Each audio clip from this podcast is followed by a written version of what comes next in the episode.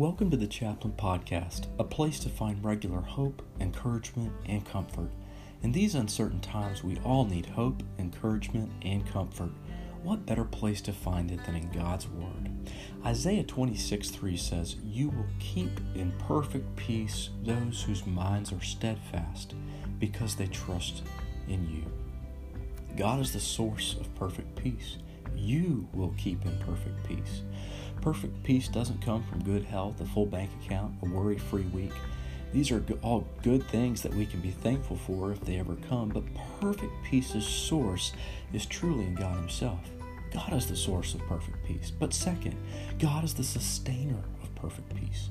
You will keep in perfect peace. God's peace isn't partial, flighty, here today, gone tomorrow. God's peace is steady, strong, sure, unceasing, and eternal. God is the source of perfect peace. God is the sustainer of perfect peace. Third, we see God's substance of perfect peace. My regional director recently taught me this means shalom, shalom. Can you say that in your heart?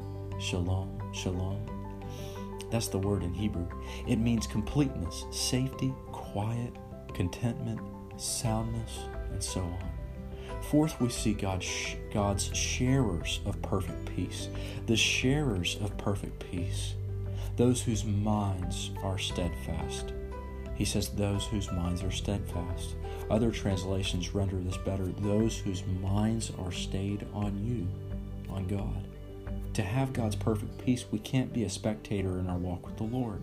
We can't be just standing by waiting for things to happen. We can't be a sofa spud no, to know the source of perfect peace, God Himself, to experience His sustaining of perfect peace in our hearts, we have to decide to be a sharer in His perfect peace. And if this is true in our lives, it's because of one reason. And He gives that reason God's surety of perfect peace, God's sure foundation. He says, because He trusts in you, in God. That surety and that assurance perfect peace is ours for the taking. God's its source, He's its sustainer. He provides the substance of perfect peace. It's like nothing in this world. How? Through that surety, that surety, that assurance. Are you trusting in Him with the situation today? Am I trusting in Him with the situation today?